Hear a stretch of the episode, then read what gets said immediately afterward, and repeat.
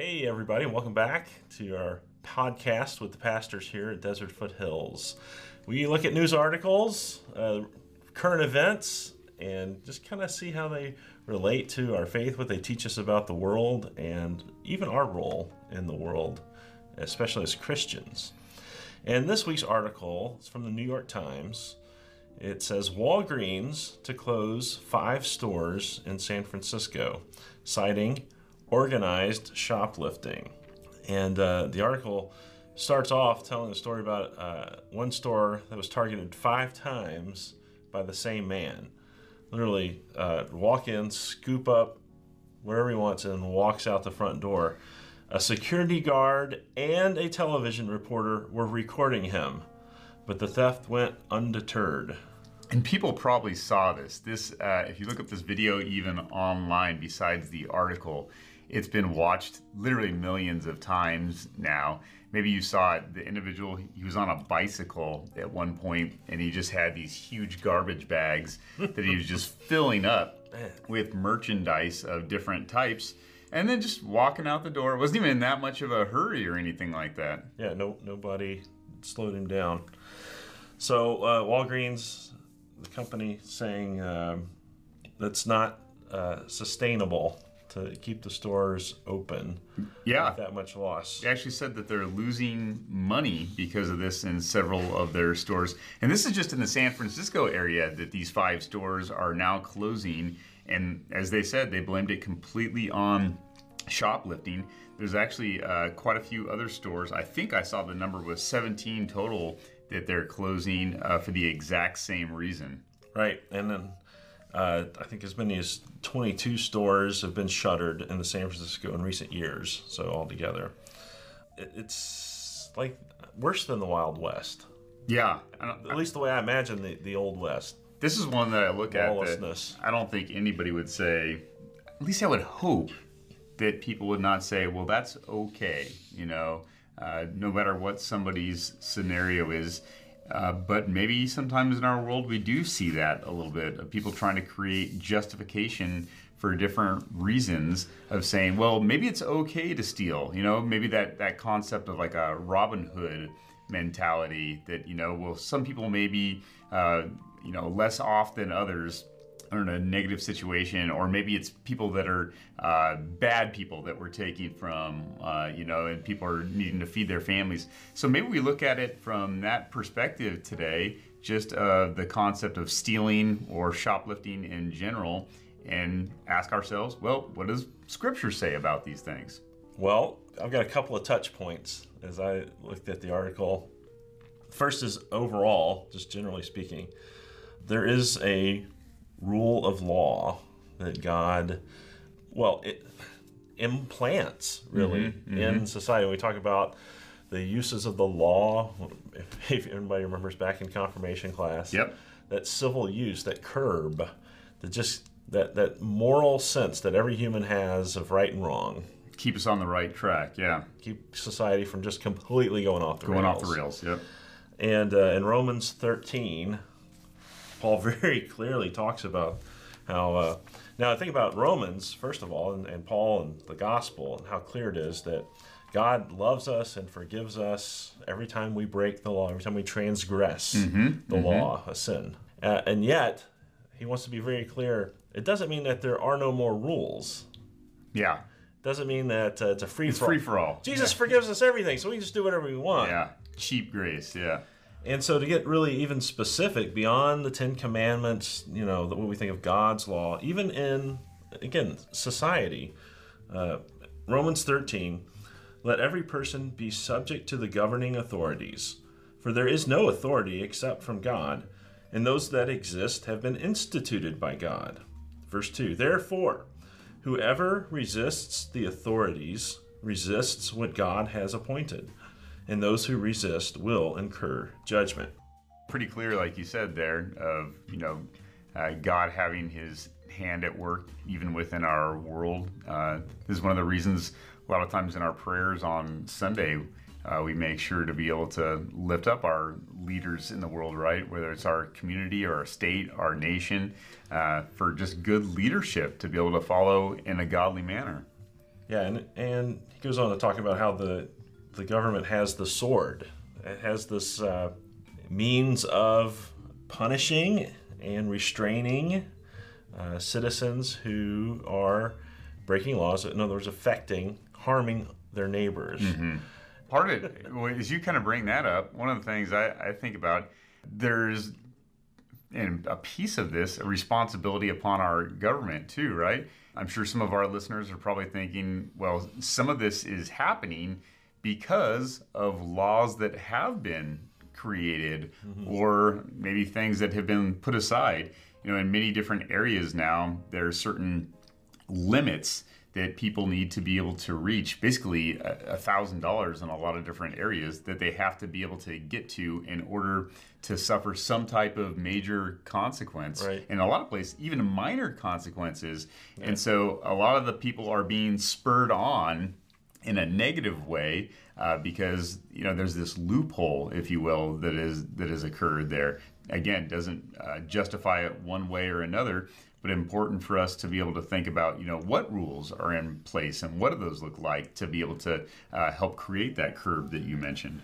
Now, see, you got a an old book I haven't seen in a while. I do. Old blue Yes. Luther's Small Catechism. Yeah, this is actually uh, my wife's small catechism that I had sitting on my shelf, and I pulled it pulled it out, and you know we just started confirmation back up again with all the kids this past week, and uh, it's good for us to be able to kind of dive back into this. Luther does such a good job of breaking down so many things in a simplistic manner, and one of the things he breaks down are the Ten Commandments. And uh, if you can recall, one of the Ten Commandments that's uh, noted in the book of Exodus, super clear, uh, just a few short words uh, Thou shall not steal. Uh, it is the seventh commandment. God there forbids us to be able to take any type of robbery or theft or dishonest way of getting things upon ourselves. But one of the things I love about the commandments that are so often missed, it's not just about what you're not supposed to do, it's actually 50% about what you are supposed to do. And I think you could probably even argue maybe more than, than 50%. That's huge. That is a huge point and makes it really clear how uh, how much of a guiding statement you know these Ten Commandments are for our lives, how we conduct ourselves. And so let's look just briefly at the seventh commandment and see what it says. Again, we, we know what we're not supposed to do, not supposed to steal, not supposed to get things dishonestly, but what are we supposed to do? And these are the words that uh, Martin Luther writes. Uh, he says, We should help our neighbor to improve and protect that person's possession and income, and also we should help our neighbor in every need. And so often, I think when people see that, you know, thou shalt not steal, they, they think obviously of just not being able to do something. Well, what about the things that we should do to be able to promote healthy relationships, uh, healthy growth, and just being able to be Christ unto our, our neighbor? Something so important. Uh, and there's a lot of scripture verses that encourage that.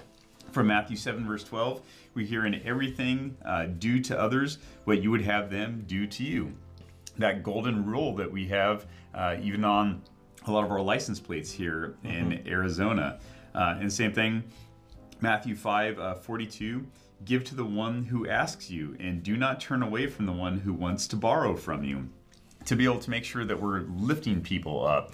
And I think about the story of Zacchaeus. It's such a great story when Zacchaeus is somebody who has committed uh, this crime or broken this commandment that he's stolen from people over and over again. So much that people just they just despise who this man is.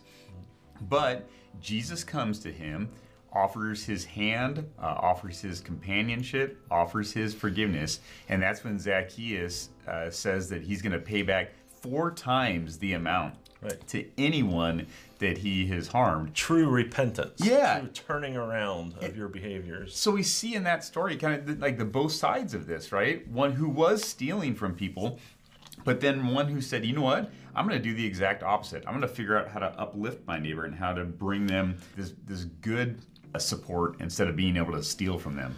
That's great stuff. This is not, again, for audience, this is not a political conversation here. The truth is, many people, I'll just say our society in general, views, again, that, that cheap grace mentality of it's more loving to let people get away, let people do what they want, mm. what your heart desires, you love whatever. You can go on and on, but you can't.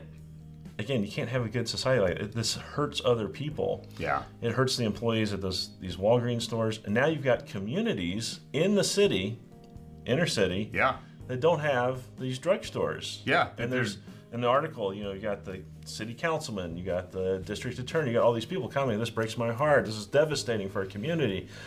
And to allow these things to go on is not is not loving. Loving is disciplining, having right and wrong. Mm-hmm. And it goes for parenting too, right? Uh, loving is disciplining your children to just to teach them right and wrong, uh, that they can't do whatever they want to do.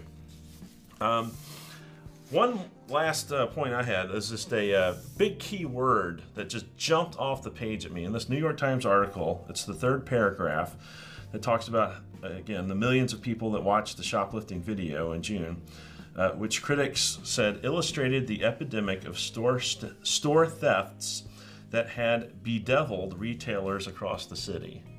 Bedeviled. I haven't heard that, and I don't even remember I'd be able to heard that heard, hear that word before. I don't even know how the author, you know, the journalist came up, chose that word of, you know, and the synonyms in the English language, all the words they could have checked. But when this journalist tied this to this epidemic of thefts bedeviling retailers across the city of San Francisco, I thought, well, I think there's some truth coming out there that uh, maybe they didn't even intend to, to share. And if you're uh, listening live, you know, here in October, we're doing a sermon series on spiritual warfare. And so, 2 Corinthians 10, verses 4 and 5, reminds us that for the weapons of our warfare are not of flesh, but have divine power to destroy strongholds.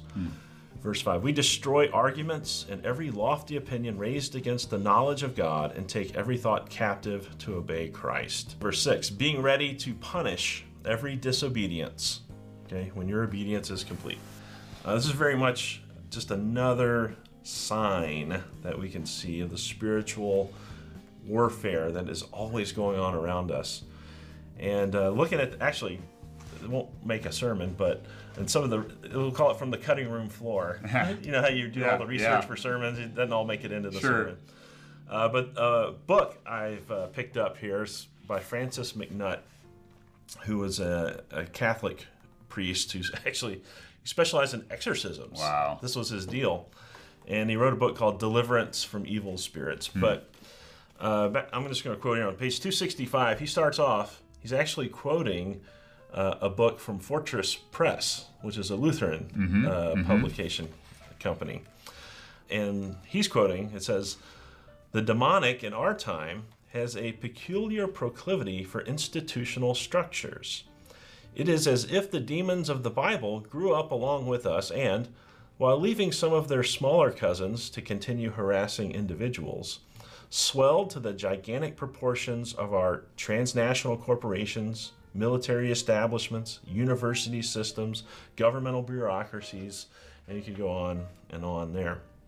And then Francis MacNutt, he comments on that. In this view, which I believe is true, we are all influenced unconsciously toward evil choices because of the evil embedded in very institutions in which we live. The function of the prophet is to bring these hidden evils into the light where we are free to make a choice. This is, in some sense, an exorcism. Hmm. And that is exactly what I believe you and I are doing right here, right now in this podcast, bringing those hidden evils to light. Just like the, I mean, the New York Times journalist talks about how Walgreens was bedeviled by this plague of crime. Again, that, like you said, many of the local laws have been so lax in uh, allowing people to steal. It's it's harming other people. It's it's the seventh commandment, and uh, and we need to bring these things to light when we can. What a great comparison. Isn't that an interesting? The thoughts Concept. of uh, the spiritual realm growing alongside of us. You know, you, you think about we read about them in scripture and we think about them being frozen in time and space or in their uh, likeness Mm-hmm. but think about you know that is a true being and why wouldn't they be able to Adapt. develop or adapt that's a, be- a better word to be able to attack wow super super interesting Yeah, I thought that was pretty fascinating. I'm just going to leave that there. i like it That's pretty fascinating. Well, to kind of wrap up today, then, uh, obviously focusing on that seventh commandment and all the commandments that we have. These are these are so important for us, and all of us recognize that we have all broken all of the commandments that are within Scripture. That even if we try to get ourselves off the hook, the law is very clear, and so is God's word. That if we uh, fail in one area, that we've broken all of it. And so today, uh, you know, we leave with the the grace and the mercy of our God, uh, knowing that He gives us the opportunity to be able to lift people up around us and to be able to support people. And so maybe think about that in a positive way this week too. Uh, this Saturday, again, if you're listening to this uh, really recently on the 23rd here, we're going to be going and uh, having a painting project in downtown Phoenix uh, with a church that we've worked at before. We're also going to do a community barbecue for them. So come on down and just partner with some people who could be able to share some different things with us and we can share some things with and just be together in a more positive environment of being able to support our fellow brothers and sisters in Christ. And you don't have to do that just this Saturday. Remember, that's something that we can do every single day. So, again, thanks for joining us today. Uh, check out that article, uh, share this podcast with uh, some of your friends, and Pastor Mark and I look forward to seeing you again soon. Thanks. God bless.